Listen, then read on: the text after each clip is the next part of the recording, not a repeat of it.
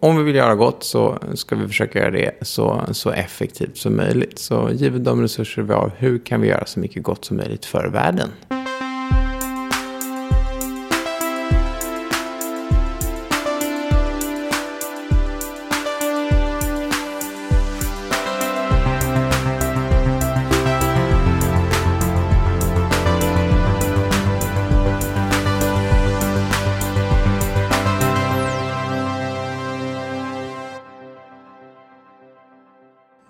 Välkommen till podcasten som heter Heja Framtiden. Eh, med mig Christian von Essen sitter vi i en kitchen studio på Roslagsgatan 23 i Stockholm.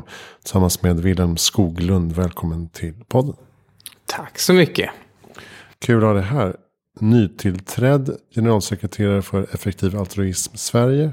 Och eh, du efterträder då Gabriella Overöder som var med här tidigare i podden.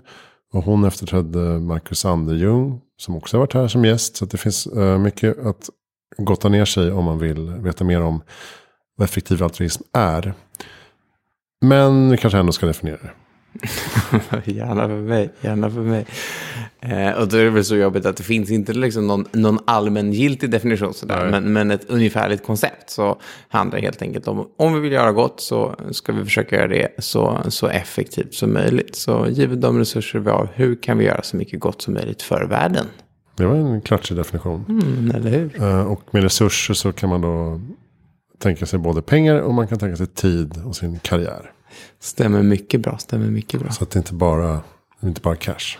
Nej men, nej men viktigt att framhålla. Skulle säga att huvudfokus inom effektiv altruismrörelsen då är väl snarare på hur man kan använda sin tid. Så att, eh, bra klargörande där. Mm. Eh, för att fläska ut det något så kan man också säga att i den definitionen så, så ryms väl, eller skönjs två perspektiv då. Så ett kanske vad man skulle kunna kalla det um, intellektuellt perspektiv, alltså att ta reda på liksom, hur kan man göra så mycket gott som möjligt. Uh, och sen så, så då mer ett praktiskt perspektiv eller liksom ett mer uh, handlingsinriktat perspektiv. Hur gör vi det? Uh, så att vi har ett forskningsfält och sen så, så en grupp människor och organisationer som försöker omsätta de rönen eller forskningsrönen i praktiken. Skulle man kunna säga. Mm. Och du pluggade juridik Juridik Bland och annat. ja, precis, utvecklingsstudier. Något som heter. Just det. Hur kom det sig att det blev juridik? Um, det var, uh, vad heter det, efter gymnasiet så var jag på, jag ville, jag ville uh, volontärarbeta och jag ville plugga engelska. Och jag ville resa runt. Eh, och det var, det var en ganska lurig kombination att få ihop i ett paket. Men eh, jag letade runt lite och så snubblade jag över något som hette Up with People. Som eh, kallade de det? Eh, Global Education Program. Men det, det, var, det var jävligt fett faktiskt. Det var, jag tror det var 120 ungdomar från så 25 olika länder. Eh, och så eh, reste vi runt i eh, ett år. Och Eh, vad heter det, mm, på varje liksom ställe man var så stannade man i en vecka. Man bodde i en hostfamilj. Eh, man pluggade olika saker som hade med global education att göra. Eh, och vad heter det, man volontärarbetade. Dessutom hade man en liten musikalshow på varje då, lokal man var på. Eller varje ställe man var på. Och under den resan så, det var liksom så här, men, um, väldigt mycket fokus på bringing the world together, förbättra världen, volontärarbete mm. som sagt. Och då träffade jag många häftiga personer eh, och många av dem som jag tyckte var extra häftiga hade pluggat juridik. Eh, så då eh, var det väl där liksom fröet eh, såddes då så att säga. När man tänkte vad ska jag bli när jag blir stor så där så byggde jag någon slags tanke om att ah, men jag ska nog bli diplomat eller jobba med internationella relationer eller något i den stilen. Och då verkade juridik fiffigt då. Så började jag med juridik. Mm. Jag vet inte om jag skulle skriva under på att de häftigaste personer jag känner har pluggat juridik. Men, Fan, nej. Det... men det här programmet låter helt fantastiskt. Ja, alltså, nej, om man tänker var... på erfarenhet och se nya saker. Ja, nej, men det var, det, var, det var det verkligen. Det var helt otroligt. Det var väldigt, eh, i synnerhet för någon som mig. Jag kom från ganska liksom, skyddad uppväxt och hade inte gjort sådär jättemycket spänstiga grejer innan, innan jag flyttade hemifrån.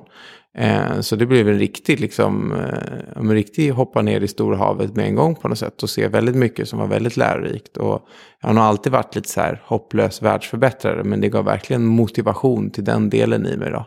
Mm. Eh, så det, det måste jag säga. Det var väl kanske lite också det här som du alluderade till. Att, um, alla jurister är inte jättehäftiga med um, att det inte var juridiken var ju kanske inte allt jag hade tänkt. Det var inte så mycket fokus på diplomati och internationella relationer och fred och sånt där. Utan det var ju lite mer bolagsrätt och sånt som inte bara var det bästa så jag visste. Mm. Ja, ja, men det är säkert användbart i alla sammanhang ändå. Mm, absolut. Eh, och om vi spolar fram några år så startade du en organisation, eller var med i alla fall, eh, i början i uppstartsskedet va? av en organisation som heter Nema Problema. Ja, men precis, var med och grundade det. Eh, och det var, egentligen, det var egentligen under studierna det grundades då. Eh, men det var det mina två kompisar som var färdigpluggade. Som eh, grundade och jobbade med det medan jag då fortfarande gick i skolan och hjälpte till lite på deltid. Och sen så, så efter plugget så, så hoppade jag på det efter en, en kort vända som hållbarhetskonsult. Som inte heller visade sig vara min grej riktigt. Då. Men är man problem handlar alltså om att uh, hjälpa individer med eh, integration i svenska samhället egentligen? Ja, precis så. Vad heter det? Huvudfokus är att hjälpa utrikesfödda eh, att komma in på svenska arbetsmarknaden eh, som ett sätt att komma in i den svenska gemenskapen i större bemärkelse. Då. Eh, och vi jobbar framförallt med mentorprogram eller coachingprogram där mentorskap är huvuddelen då kan man säga. Och då, och då får man en svenskfödd mentor som eh, liksom guidar en lite? Eller hur ser liksom den processen ut? Ja, men du, du, du, uh, ungefär som du beskriver. Så att, ja. eh, om man kommer till oss så inlåts man i ett åtta månader långt coachingprogram. Då, varvid huvudelementet i det här programmet är att man tilldelas en, en mentor. Och det är inte nödvändigtvis att vederbörande är svenskfödd. Ofta är det en svenskfödd person, men det ska vara någon som ska hjälpa en att komma in på svenska arbetsmarknaden. Och inte sällan så är det någon som själv har kommit till Sverige för ganska länge sedan då. Och som har gjort den resan och känner att man vill hjälpa någon annan att göra motsvarande resa idag. Och så träffar man den personen eh, minst en gång i månaden under de här åtta månaderna för att ta konkreta steg mot arbetsmarknaden. Det kan vara allt ifrån att liksom skriva CV, skriva personligt brev, göra LinkedIn-profil till att alltså, göra företagsbesök, nätverka. Beroende på var individen står. Och vissa har ju ganska nära till arbetsmarknaden. Det är lite små tweaks. Andra har lite längre och då kanske det till och med liksom öva svenska. Eller liksom, ja, mm. Den biten som ska till också. Och så har vi då Nema Problema arrangerat lite träffar ovanpå det här eh, workshops för att hjälpa deltagare. Och man erbjuder lite liksom, digitala verktyg och kopplar ihop med företag i den mån det är relevant för deltagare. Mm. Coolt. Mm. Vad ser ni för eh, samhällsnytta av detta? Vi har ju av lite olika skäl tagit eh, resultatmätning och vad som kallas effektmätning på fikonspråk. Där man försöker eh, särhålla resultat i bemärkelsen, liksom allting som man spottar ut ur organisationen från den faktiska förändring man åstadkommer i samhället. Då. Eh, och mm, att liksom eh, verkligen identifiera vad det är Nema Problema bidrar med i sammanhanget är ju ganska svårt. Då. Men om man tar ett steg tillbaka och tittar på liksom förändringsteorin, eller det vi är ute efter, det är ju att ja, men, eh, dels då rent krasst hjälpa människor att komma in på arbetsmarknaden för att arbete är en viktig del i livet då, helt enkelt eh, för individen.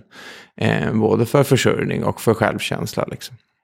Och sen så för att det är väldigt viktigt för samhällsekonomin att ja, men, om allt för många står utanför arbetsmarknaden så blir det svårt att få ihop den samhällsekonomiska kalkylen då helt enkelt.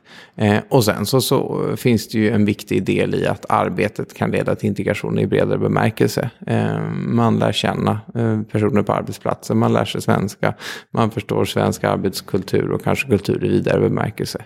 Eh, och så, så sist men inte minst ett intressant perspektiv av också att det blir det här eh, Eh, det är väldigt, väldigt lätt att fastna i en heuristik av att integration handlar om att alla som kommer till Sverige ska bli som oss. Och, eh, det är ju inte den bilden som eh, jag har av integration och jag tror inte att det är den bilden särskilt många har om man tänker efter. Utan det handlar om att skapa ett Sverige som funkar för alla. Och då är det ju viktigt att vi svennebananer exponeras för, för personer som kommer hit också. Så att vi kan liksom bygga en blomstrande framtid tillsammans. Då. Bra. Det var allt jag hade för idag. Mm. Även, och, och jag såg att ni hade en, en uh, touch av effektiv altruism också i er uh, filosofi. Så att säga. Mm. Hur kom du in på, i den rörelsen då från början? Uh, um, det var ju genom, genom Nema då. Och jag har liksom alltid varit väldigt intresserad av um, effektivitet, men då kanske tidigare i inskränkt bemärkelse, det vill säga liksom på engelska kanske mer efficiency, att liksom ha smooth operations, låga administrationskostnader, att liksom alltid mm. snabba handläggningstider och så vidare, att det ska, vara, det, ska gå fort och snyggt liksom då. I arbetet på Nema Plema då för att försöka göra det så liksom effektivt som möjligt. Så jag tror min kollega först som googlade och bara så ah, effektiv altruism, det här verkar fett. Och så satt vi och läste lite så satt, såg vi att det fanns, det fanns tydligen någon snubbe som höll på med det här i Sverige. Och det var Marcus då som du nämnde tidigare, mm. den första som jobbade på effektiv altruism i Sverige. Så hörde vi av oss till honom och frågade om vi skulle käka lunch och så gjorde vi det. Och Eh, så gav han oss lite tips på vidare förkovran och sen så var jag, jag fast för att jag liksom verkligen, ja men det här liksom när man snubblar över någonting och så känns det som att oj, här är väldigt många smarta människor som har tänkt massa smarta grejer på det som jag har gått runt och grubblat lite klumpigt på senaste åren här. Eh, mm. Så väldigt, väldigt tacksamt, typ så. Mm, just det. Och nu tar du alltså över som generalsekreterare för den svenska avdelningen av EA. Eh, och vi, vi sågs ju på en fest på Neurora med ett kollektiv här i Stockholm. Eh, för några veckor sedan. Och eh, då, då sa jag lite skämtsamt att eh, så nu är inte integrationen viktig längre utan nu är det andra saker. Men, men, men jag tänker att det kanske kommer sätta lite prägel på ditt arbete eh, med effektiv altruism också. Att du har den bakgrunden. Eller om man säger så här. Hur, hur ser du på skillnaden mellan att jobba lokalt i förhållandevis liten skala till att tänka på de stora globala frågorna? Ja, men det är en jätte, jättebra eh, fråga. Jag tror nog inte att det är så här jättemycket konkret relaterat till, till integration som kommer, som kommer synas i eh, effektiv altruism Sveriges aktiviteter framöver. Men, men om, man, om man tittar på det här lokalt versus globalt då, i vidare bemärkelse så jag tycker att det känns otroligt viktigt på något slags filosofiskt plan att ha en, en global ansats så tillvida att vara neutral i fråga om vem jag bidrar till här i världen. Att, att det känns egalt för mig om det är en person som bor i Sverige eller om det är någon som bor någon annanstans. Då. Och det känns väldigt viktigt för mig också att vara neutral i förhållande till om, om det är någon som eh, lever idag eller om det är någon som kan tänkas leva i framtiden. Sen ser jag nog liksom inte något motsatsförhållande till lokalt och globalt arbete Eh, i det med att jag tror att man kan bidra väldigt mycket till viktiga globala causes då, genom lokalt arbete. Och jag tror väldigt, väldigt mycket på eh, effektiv altruism, Sveriges uppdrag, eller liksom det vi gör. Det vill säga att hjälpa unga svenskar som vill göra gott att göra det på ett så effektivt sätt som möjligt samtidigt som man frodas som människa. Så där tror jag ju verkligen att liksom en ganska liten insats på lokal nivå verkligen kan få ringar på vattnet eh, om man tittar ut över vida världen. Och tycker att det är superballt att bara tänka på att vissa av dem som jag har sett genomgå effektiva altruismaktiviteter. Jag har varit engagerad i styrelsen lite längre, så att det inte bara på den här veckan, jag menar nu. eh, som, har, ja, men, som sitter på världsledande forskningsinstitut och publicerar fantastiska artiklar om de här globala stora frågorna. Att den liksom, kopplingen blir ganska då påtaglig för mig då rent krast också. Mm. För jag kan tänka mig att en invändning som ni möter ibland är att för att effektiv altruism är ju väl datadrivet och så här. Man räknar ut exakt var mina biståndskronor till exempel. Eller donationskronor gör mest skillnad. Myggnät eller malarianät eh, brukar hamna högt upp på den listan. Av vad som räddar flest liv. Då är invändningen då, men ska, ni, ska man bara fokusera på myggnät? Vi har ju uteliggare som eh, behöver hjälp här hemma. Är det en relevant fråga eller en konfliktfråga överhuvudtaget? Eller är det bara så att ja, man måste göra allting, olika saker. Vi tänker så här. Ja, nej, men vad heter det? Jag tycker att det är en jätterelevant fråga. Ge lite pushback på att, att EGAN skulle handla om att använda data. Ett, eh, liksom, um, det är ett viktigt verktyg för att hitta eh, effektiva sätt att bidra till världen. Men andra effektiva sätt kan vara att använda kritiskt tänkande bara. Mm. Eh, där det kanske inte finns data för att det är någonting som pertains till de ja, men framtida generationer. Vi har inte kunnat få data på om en viss insats för att förbättra klimatet kommer att fungera. För att det har inte hänt än. Liksom då. Eh, men men, men med, den lilla, med den lilla invändningen så eh, det är ju eh, en konflikt så tillvida att vi har begränsade resurser. Det är ju då viktigt att ehm, bestämma sig hur man använder de resurserna. Eh, och det jag tycker, eh, det jag verkligen vill framhålla är att jag uppmuntrar fler människor att verkligen aktivt eh, tänka på hur man väljer att allokera den pengen då eh, och vad det är som går in i det valet. För att, att ge till uteliggarna är ju också ett val. Det är ju att inte ge till personen i Afrika då, om man, om man vänder på det. Mm. Vad man tycker verkar bäst av olika skäl då. Eh, jag råkar givet mina moraliska utgångspunkter där jag som sagt tycker att ett, ett liksom, liv är lika mycket värt oavsett var personen råkar finna sig. Eh, tycka att det är lika bra att bidra till någon i Afrika. Och sen så, så råkar jag tro att det finns ehm, effektivare sätt att bidra till folk i Afrika. Givet att de har varit då ganska förbisedda av västvärlden historiskt. Och det har varit väsentligt mindre medel som allokerats till, till, eh, till ja, den typen av insatser. Då. Mm. Med det sagt så är det otroligt viktigt att highlighta att det, alltså alla insatser för att göra världen bättre tycker jag är fantastiska. Det är liksom inte, det är inte så. Nu, jag tycker att det är, finns några som är extra bra inom EA och då verkar det bättre att uppa dem då helt enkelt. Mm. Du var inne på någonting där i förbifarten. Eh, när du pratade om eh, kommande generationer, alltså de som inte ens är födda. Eh, man pratar ju om eh, long termism som ett begrepp eh, där man ser horisonten lite längre fram helt enkelt. Och tänker på vad, händer med de miljarder människor som kanske kan leva och blomstra på den här jorden.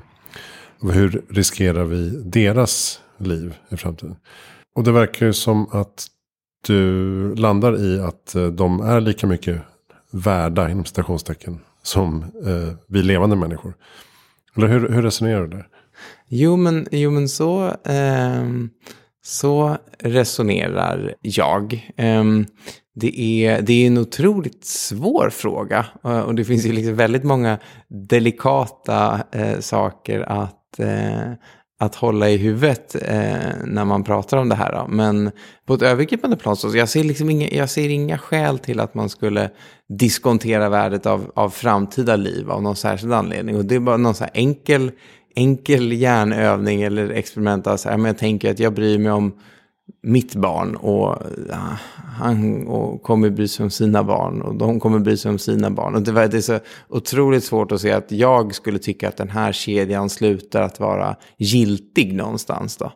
Ehm, så att på ett filosofiskt plan så, så, ehm, så, så, tycker jag absolut så. Sen kan man väl liksom ha, eller man kan ha många invändningar mot det och man kan ju ha empiriska invändningar inte minst. Om man säger, men, jo, men vad kan vi göra för att förbättra livet för framtida generationer eller för ditt barn, barn, barn, barn, barn, barn, barn. Du kan väl inte göra någonting för det, då verkar det bättre att fokusera här och nu. Ja, men finns det inte lite vi kan göra och så vidare. Men vad är, vad är exempel på åtgärder som syftar till den här långsiktigheten då? Ja, men det... det blir ju lite luddigare. Ja, absolut. absolut. Men vad heter det? Eh, det finns ganska, ganska bra uppdelning tycker jag av long termism. Då. Eh, eller den hjälper mig i alla fall att tänka. Så jag får testa så får vi se om det, om det hjälper dig att tänka. Men så long termism handlar ju om att så här, det som den viktigaste parametern för att bestämma eh, värdet av våra handlingar idag är hur de påverkar eh, den långsiktiga framtiden. Då, kan man säga. Eh, och då finns det något som kallas patient eh, long termism. Eh, och det är så här, ja men jag köper det perspektivet att eh, framtiden kan vara enorm. Eh, den kan vara enorm både i termer av liksom hur många människor som finns eller hur många kännande varelser som finns. Eh, och hur liksom positiva liv de potentiellt skulle kunna ha. Men jag tror liksom inte att vi kommer kunna göra någonting åt det här idag. Eller jag tror inte att vi befinner oss på liksom en tid som är särskilt viktig. Så då är det bättre att vi investerar för framtiden. Och det skulle då rent krasst kunna vara att så här, vi borde investera pengar. Vi borde sätta in det här i en fond som framtida altruister kan använda för att rädda världen. Då. Ehm, eller vi borde bygga en, en rörelse eh, och kunskap då för att kunna göra det här bättre i framtiden. Ehm, så det är patient long termism då. Och sen så, så har man urgent long termism som menar att så här, eh, ja men okej, okay, vi bryr oss väldigt mycket om att påverka den långsiktiga framtiden.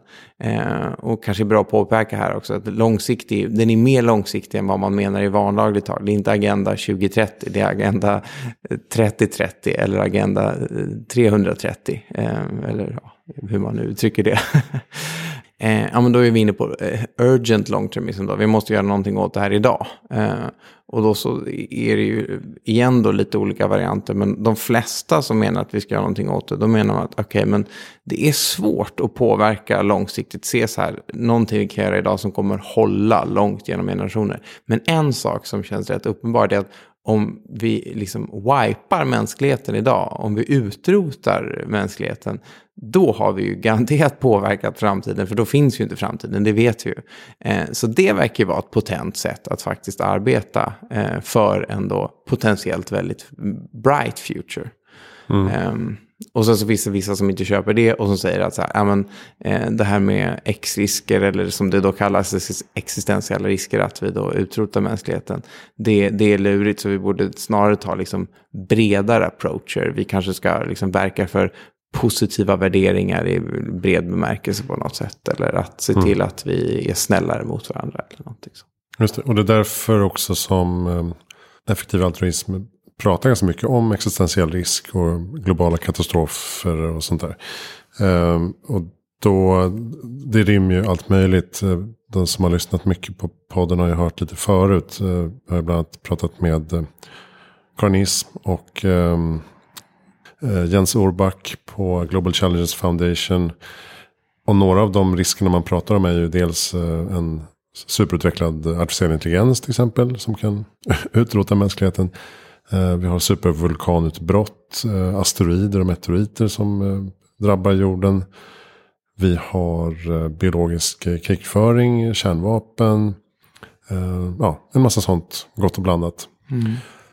Och det, jag tycker att det är spännande att det finns, att det blir också lite polariserat i det här. För att ena sidan av liksom futurister säger att vi står inför fantastiskt spännande tider och vi kommer, eh, framtiden kommer bara blomstra för att teknikutvecklingen går så fantastiskt fort.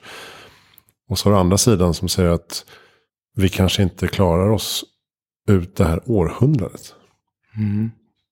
Vilket låter eh, i mina öron väldigt märkligt. Hur, hur, ser du på, på den diskussionen? Löper vi stor risk att utplåna oss själva? Um, ja, vad heter det? Um, jag skulle säga att I, I defer to experts här. Att jag har inte eh, forskat på frågorna. Men jag tror, uh, jag tror att risken för att vi utrotar oss själva är, är högre än vad gemene man föreställer sig. Uh, och vad heter det? Jag tror att den stora majoriteten av den risken härstammar från saker som eh, vi människor då hittar på själva som sagt. Det är inte, det är inte att det kommer komma någon supervolcano eller att det kommer komma sunflares eller någonting sånt där. Utan det är någonting vi gör då. Eh, där de saker du tog upp är de de mest eh, kritiska. Då, så att, vad heter det, artificiell intelligens som den största risken. Och mm, en syntetisk pandemi eh, som, som den näst största risken skulle jag tro. Eh, och sen så, så en, en, klump därefter med extrema klimatförändringar och nuclear war och så vidare. Eh, det finns en fantastisk bok på ämnet som heter The Precipice. Där Toby Ord heter han som är forskare vid Oxford. Eh, och rådgivare till brittiska premiärministeriet ehm, och WHO bland annat har eh, sammanfattat de här riskerna. Och han kommer fram till att risken under det här århundradet för, eh, för ehm, det är då inte en, en existentiell risk i bemärkelsen att vi wipar hela mänskligheten utan att vi förstör mänsklighetens framtida potential kallar han det. Och det inbegriper då även att vi kanske inte alla dör ut men att vi försätter oss i en situation där vi aldrig kommer kunna återhämta oss till den nivå vi är idag där vi då potentiellt kan ha den här fantastiska fantastiska framtiden. Då. Eller att vi får någon slags dystopiskt lock-in scenario eh, där vi inte heller då tar tillvara på de här fantastiska möjligheterna. Då. Eh, han sätter det till en sjättedel under kommande, eh, kommande århundrade.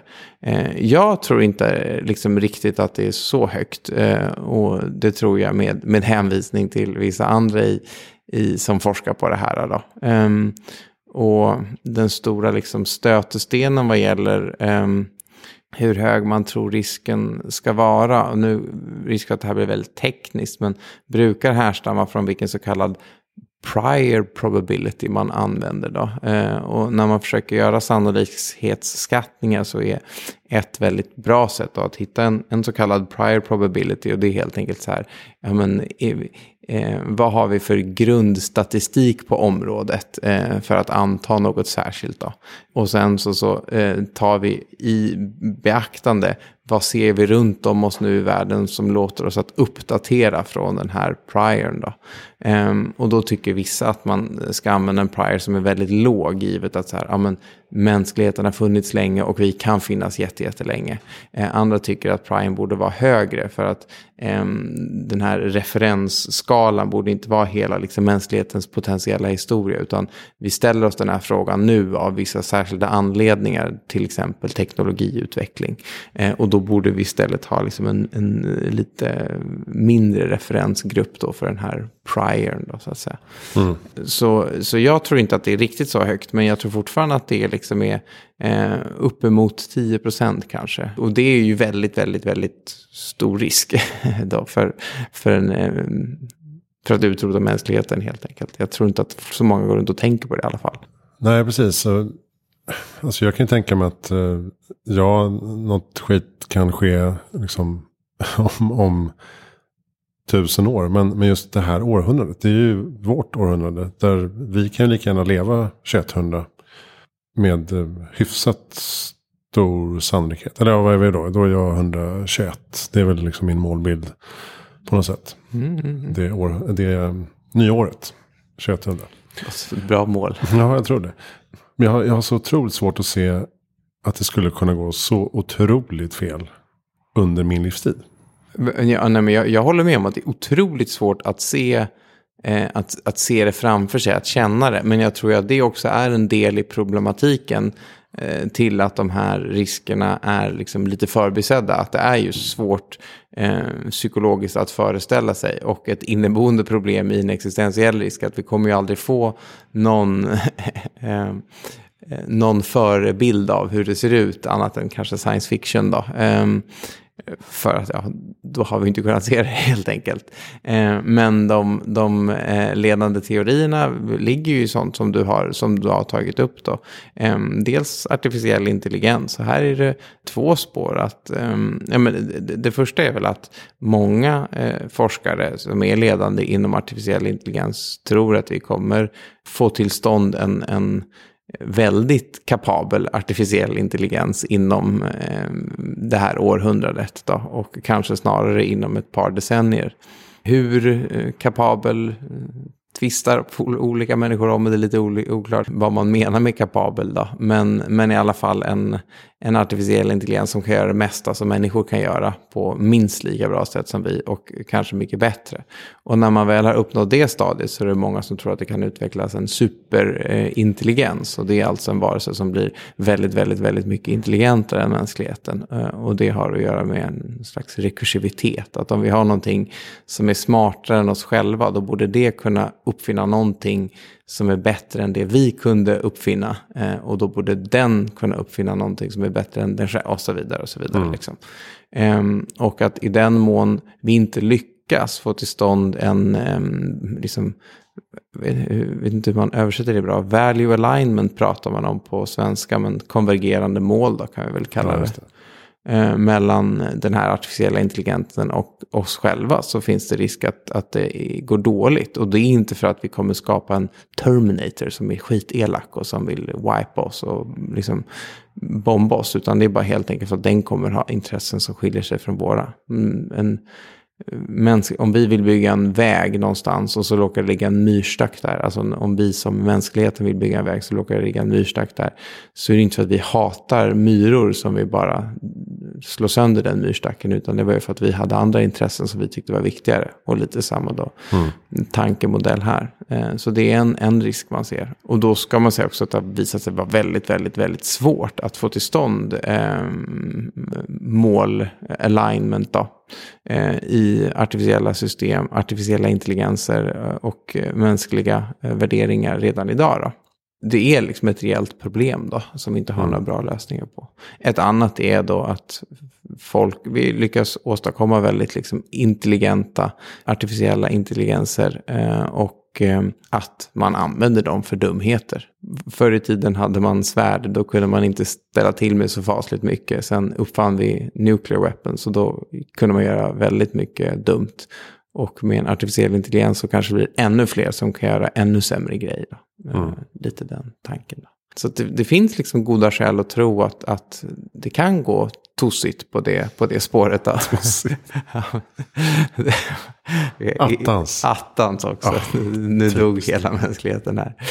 Eh, och sen så, så tycker jag ändå att eh, nu låter man ju som en riktig sån, vad var det jag sa kille, men, men effektiv altruism har ju länge pratat om vikten av att förbereda oss för pandemier. Och eh, det kan vi vara ganska överens om efter de här två senaste åren att sådär superbra förberedda verkar vi inte ha varit. Och eh, då hade vi ändå liksom eh, tur i oturen så tillvida att eh, alltså, det finns ingenting som säger att corona inte hade kunnat vara väldigt mycket mer dödligt än vad det faktiskt var. Det hade verkligen. kunnat vara liksom drabba barn istället för gamla människor så mycket. Och så, nu är jag för all del inte pandemiexpert eller biolog, så jag vet inte om det finns någonting som gör att virus generellt drabbar äldre mer eller något i den stilen. Men i alla fall, eh, det kunde varit mycket sämre, det vet vi från historien. Eh, och om vi ser till framtiden och att någon kan bygga en pandemi. Liksom att du med ditt labbkit kan bygga någonting. Då kan du få till riktigt läbbiga grejer. Liksom. Mm.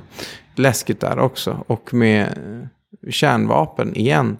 Det var ju inte så eh, långt ifrån att det utbröt ett liksom, kärnvapenkrig för bara 60 år sedan. Va? Eh, känns ganska liksom, avlägset idag, men så jävla avlägset var det inte då.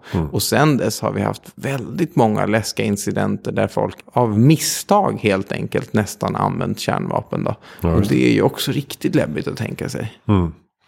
Och eh, man kanske ska poängtera att just kärnvapenkrig, då är det också askmolnet efteråt som blir problematiskt. Alltså, vad säger man?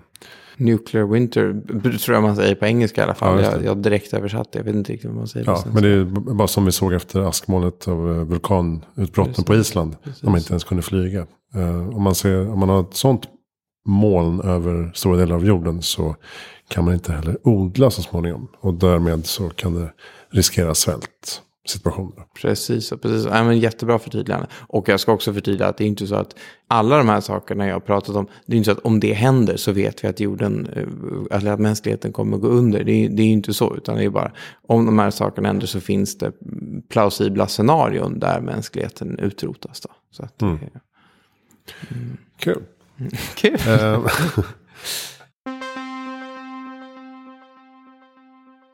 Vi kanske skulle um, nyansera lite grann. För att det, det, blir lätt uh, lite mörkt och dystert när man pratar om existentiell risk och eh, globala katastrofer. Eh, men vi kanske får komma ihåg att det finns ju betydligt större sannolikhet att det går bra. Men precis, precis. Det, det känns som att liksom, eh, både ur ett personligt plan och liksom när jag pratar ur e, effektiv altruisms perspektiv. Jag är ju futurist och tror att framtiden kommer bli fantastisk. Liksom. Och jag ser ju, även om jag tror att det finns viss risk för att det går dåligt då, så är det ju desto större sannolikhet att det går väldigt bra. Och jag tror att det kan bli otroligt bra. Eh, och det är ju för att vi ska komma till det där väldigt, väldigt, väldigt braiga som jag tycker att det är viktigt att fokusera på riskerna i närtid. Eh, så att vi liksom överkommer dem helt enkelt. Då. Mm. Eh, och det skulle jag säga är det perspektivet som de allra flesta inom, inom EA-rörelsen delar också. Det är inte så att folk tror att nej gud, vi ska inte liksom gå vidare med AI-forskning, för vi kommer uppfinna en, en missalign dag, tvärtom. Det finns enorm möjlighet här och den måste vi ta tillvara på. Men för att ta tillvara på dem på bästa möjliga sätt så är det viktigt att vi tänker på vad som kan gå galet på vägen också, då, så att vi inte hamnar där. Ja, precis. Eh, lite som eh, du var inne på Anders Sandberg här. Eh, Anders Sandberg intervjuade för något år sedan och han sa då framtiden är otroligt stor och ljus och vacker. Om vi bara tar oss dit. Mm, snyggt. det är lite så. Um, jag tänkte på politiken. Jag vet att EA har haft tidigare planer på ett så här, vad heter det, projekt Framtid. Mm, precis, där man skulle samla riksdagsledamöter från varje parti och uh, bygga någon slags uh, grupp eller tankesmedja kring just långsiktiga framtidsfrågor på ett annat sätt. Skulle man kunna, jag, jag för mig att Gabriella sa när vi, jag intervjuade henne, jag, hon pratade just om det här med um, hur oförberedda vi var på pandemin. Mm. I den här boken som jag skrev som heter Vad händer nu med framtiden. Men hon nämnde att det saknades resurser till en sånt, till det projektet. Men att det finns potential för det i framtiden. Det känns som att man tänker inte så jättemycket på de här frågorna i svensk politik. Nej, jag, jag har liksom um, lite hjärteprojekt för mig. Jag var liksom ideellt engagerad i det tidigare och har uh, som förhoppning att vi kommer kunna återuppta det någon gång i, i, i framtiden. Då.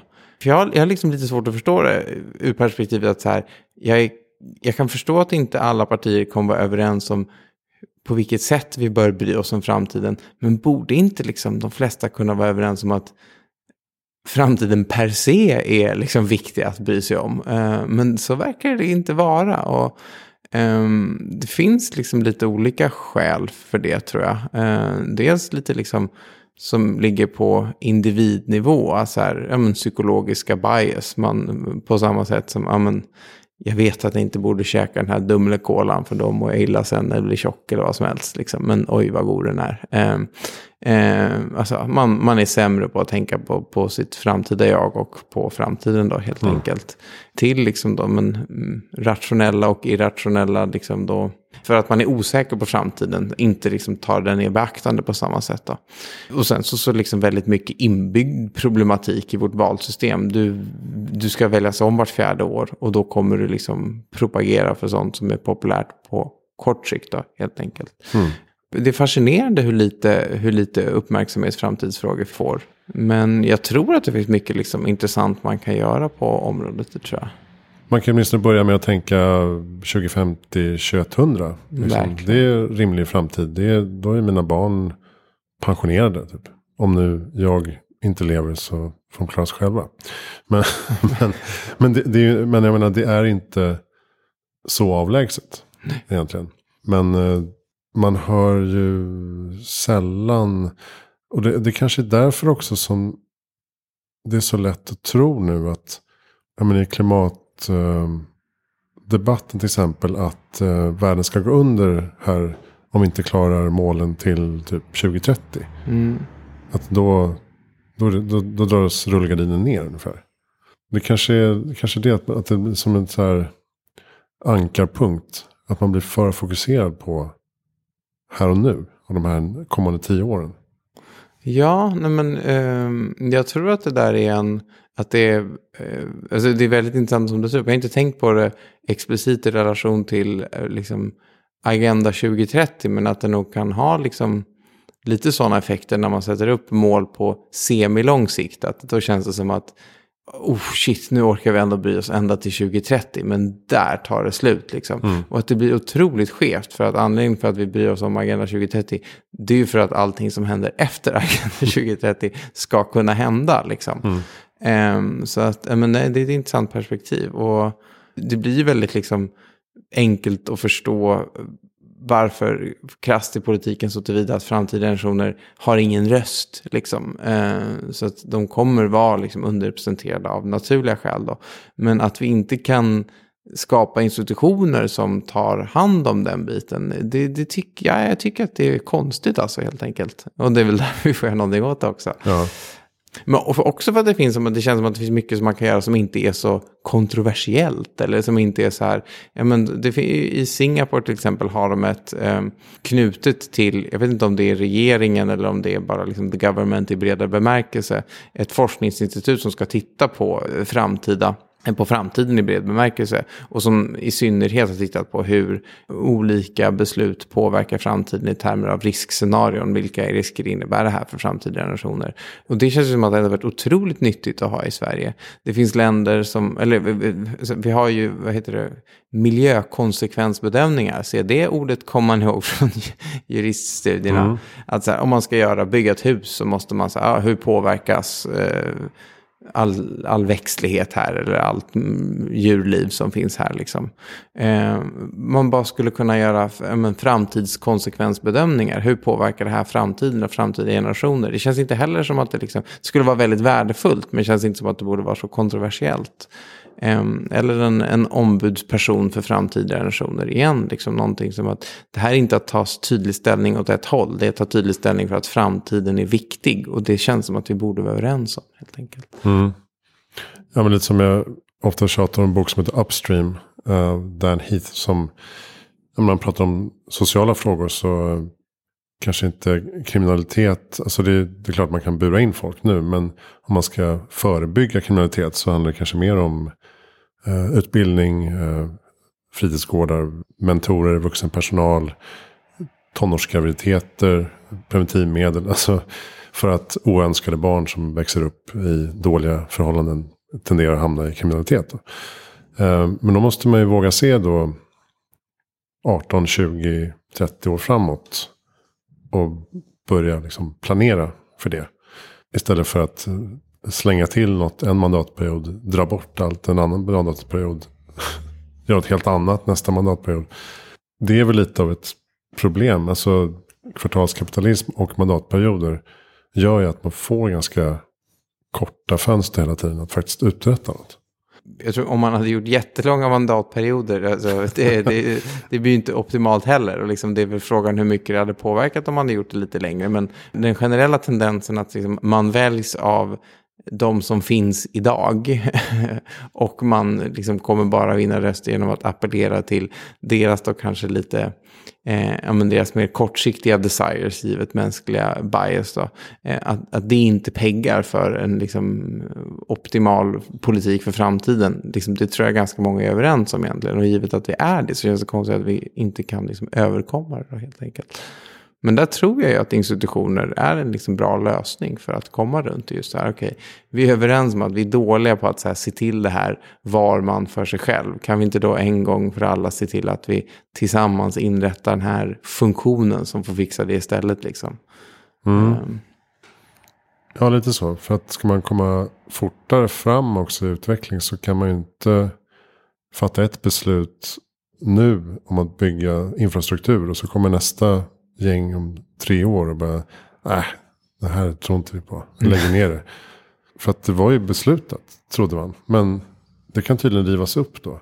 Mm. jag vet inte, men alltså, om man har så här, någon slags oberoende part som bara, bra, nu har vi klubbat det här. nu ska det här ske i 70 år. Eh, och det är ingen som kan liksom, ta bort det. Jag vet inte om det är bra eller dåligt heller. Det kanske är jättedåliga beslut som ligger fast då i 70 år. Ja, men, men det, det, är i alla fall intressant. Det finns lite, lite intressanta förslag inom e-rörelsen som är, som är liknande på visst sätt. En som är, kallas demony voting, eh, vilket eh, går ut på att eh, föräldrar får en eh, liksom, röstsedel för sina barn. Då, eh, där de i samband med att man får den här uppmuntras att rösta eh, å barnets vägnar. Eh, och det i experiment verkar liksom få dem att tänka mer på framtiden, just som man tänker på sina barn. Mm. Det tycker jag ändå är lite, lite spännande så. Mer spexiga idéer som finns är väl att ha alltså, lönesättning för politiker och myndighetspersonal som är beroende av hur väl de presterar på lite längre tidsskalor. Då, så att de kan liksom få en bonus om det de gjorde för x antal år sedan faller väl ut om si och så många år. Ja, just det. Um, och någonting som kallas uh, futarchy, uh, som är nu, nu blir det ännu spexigare här, men då är tanken att man låter politiker bestämma riktning för politiken, så att ta de liksom, vad ska man säga, moraliska besluten. Då. Men sen när det kommer till att praktiskt implementera det här, då ska man nyttja något som kallas prediction markets. Eh, det vill säga att man ska eh, presentera olika alternativ och så ska man låta folk betta. Eh, för att när folk får betta pengar, då är man rationell och då tänker man mycket och så vidare. På vilket av de här alternativen man tror är bäst, är bäst lämpat för att uppnå den här målbilden på sikt. Mm. Och sen så när man väl är där så kommer den då som bettade mm, på rätt alternativ få stålarna då, ungefär. Eh, så, men det mm. finns ändå liksom spännande spexiga idéer. Mm. Eh, någonting borde man kunna bara laborera med. verkligen. Du får uh, ta tag i det här nu. Ja, faktiskt, faktiskt. Någonting kommer nog så småningom. ja, men låter bra. Uh, jag brukar fråga, vad är ditt bästa tips för att göra världen bättre i framtiden? Nu blir det lite bias, jag kommer rikta mig till unga människor framför allt. Men mm. Inte bara unga, det, det riktar sig till äldre personer också. Men att jag kan bli lite frustrerad av att när folk tänker på så här, ah, nu ska jag, om man, om man tänker på en, en eh, liksom socially aware person. Då tänker man på någon som, eh, jag vet inte, är jättebra på recycling och som cyklar. Och så, du förstår vad jag menar. Mm. Eh, inte flyger kanske och sådär. Alltså som tar olika livsstilsbeslut så, som är etiska. Och det är ju superbra. Liksom, missförstå mig inte, jag cyklar och är vegan och grejer och, och recyclar också. Så. Men, men eh, eh, man glömmer bort karriären, liksom det man gör hela dagarna. Så att liksom, om man är ung och är bekymrad för världen, då tycker jag, men se till att jobba med någonting som gör världen bättre då. Eh, och i den mån du gör det, välj område liksom strategiskt. Eh, ramla inte bara in på någonting, utan tänk efter, känn efter och gör ett, ett liksom, eh, genomtänkt och genomkänt beslut. Skulle vara mitt bästa tips. Just det. Ja, men det ligger också i linje med att man faktiskt är en aktiv tänkande varelse som formar framtiden. Och inte bara, ja, tråkigt att det blir så här. nej, nej men verkligen, verkligen. Jag har några bra lästips. Eh, ja, men den har varit uppe här idag. Eh, och om man eh, tycker att det lät någorlunda intressant, det jag samlade om vad gäller eh, långtermism och framtidsrisker, då ska man absolut läsa eh, The Precipice av Toby Ord. Eh, och eh, om man tycker att den är för dyr att köpa så kan man höra av sig till mig så ska jag fixa ett gratis ex. Eh, för det är en fantastisk bok som beskriver de här riskerna på ett mm. mycket bättre och mer initierat sätt än vad jag gjorde. Väldigt snygg bok. Också. ja, väldigt snygg. Tycker det är gulligt. Det finns en intervju med honom. Han, han känns som en sån här superforskarnörd som mest forskar och nördar. Eh, så frågar man honom vad han gör på fritiden. Då älskar han att titta på bilder av eh, så här, Earthrise, alltså när man tar bilder från rymden. Så att det ser ut som en soluppgång, men det är jorden då helt enkelt. Och det, det är det som är omslaget på den här boken, det är därför jag tänker på det. Så han, ehm, så han, han älskar att sitta och titta på sådana bilder och det har han fått till på sin bok. Mm -hmm. det Just det. Uh, men jag lyssnade på, på Audible först faktiskt. Ja, snyggt. Där finns den också. Jag tror att den finns på Storytel också faktiskt. Jaha. Mm. Nästan kolla på en gång. Mm, mm ja. Eh, medan du kollar det så kan jag tipsa om en annan bok som jag vet finns på Storytel. Som jag också tycker är jättebra. Och som jag misstänker att eh, mina då, eh, föregångare Gabriella och Marcus kan ha tipsat om. Men det är Doing Good Better som är skriven av en eh, filosof eh, och forskare eh, vid Oxford också faktiskt, som heter William McCaskill, som handlar om just om man vill göra gott, hur kan man göra det på bästa möjliga sätt. Då? Ja, också bra tips. Ja, men det finns faktiskt. The Precipice på engelska då. Ja, precis. Finns på Storytel.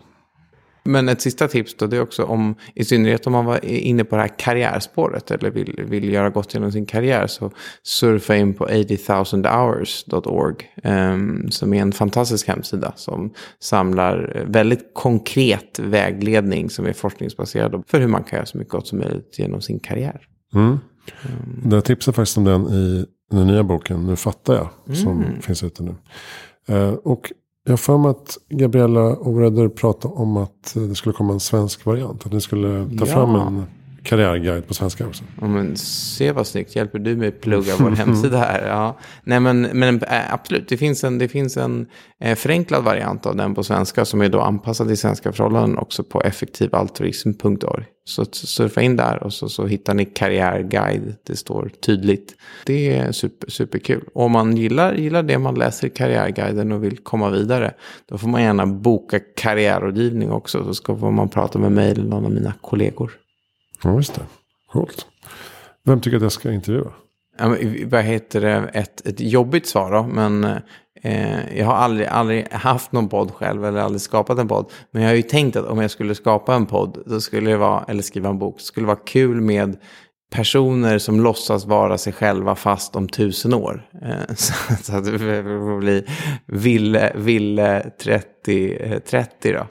Ja, just det. Ehm, men ett lite mer närliggande svar så Alison eh, Duettman, om du kan intervjua någon på engelska. Hon är en eh, fantastiskt härlig tjej. Hon är från Tyskland, eh, jobbar eh, eller driver något som heter Foresight Institute som tittar på hur framtida teknologi kan hjälpa oss att eh, skapa en, en bättre framtid för oss alla. Hon är otroligt inspirerande och härlig och kunnig. Ehm, ingen som kan få en att bli lika taggad på eh, longevity-forskning som Allison tycker jag. Jaha, ja, vad coolt. Mm. Det ska vi kolla upp. Då tror jag att vi eh, var klara för idag. Kul. Tack snälla Willem Skoglund för att du kom till Heja Framtiden. Tack för att jag fick komma. Och eh, effektivaltruism.org, där är den svenska grenen. Precis. Eh, och om du går på en skola som inte har effektiv altruismgrupp så kan man starta det också. Det kan man göra. Eller på arbetsplats till och med. Ja, det finns mm. både arbetsplatser och skolor som har. Bra. Um, Härframtiden.se där hittar du alla intervjupersoner och mina projekt med föreläsningar och magasin och böcker. Som sagt, boken Nu fattar jag finns ute nu. Tillsammans med Henrik Smolak från Under 15-podden. Och eh, den tidigare boken, Vad händer nu med framtiden? Där har vi som sagt ett kapitel om eh, just effektiv altruism och eh, risker. Det var nog allt jag hade att säga. Jag heter Christian von Essen. Tack för att du lyssnade.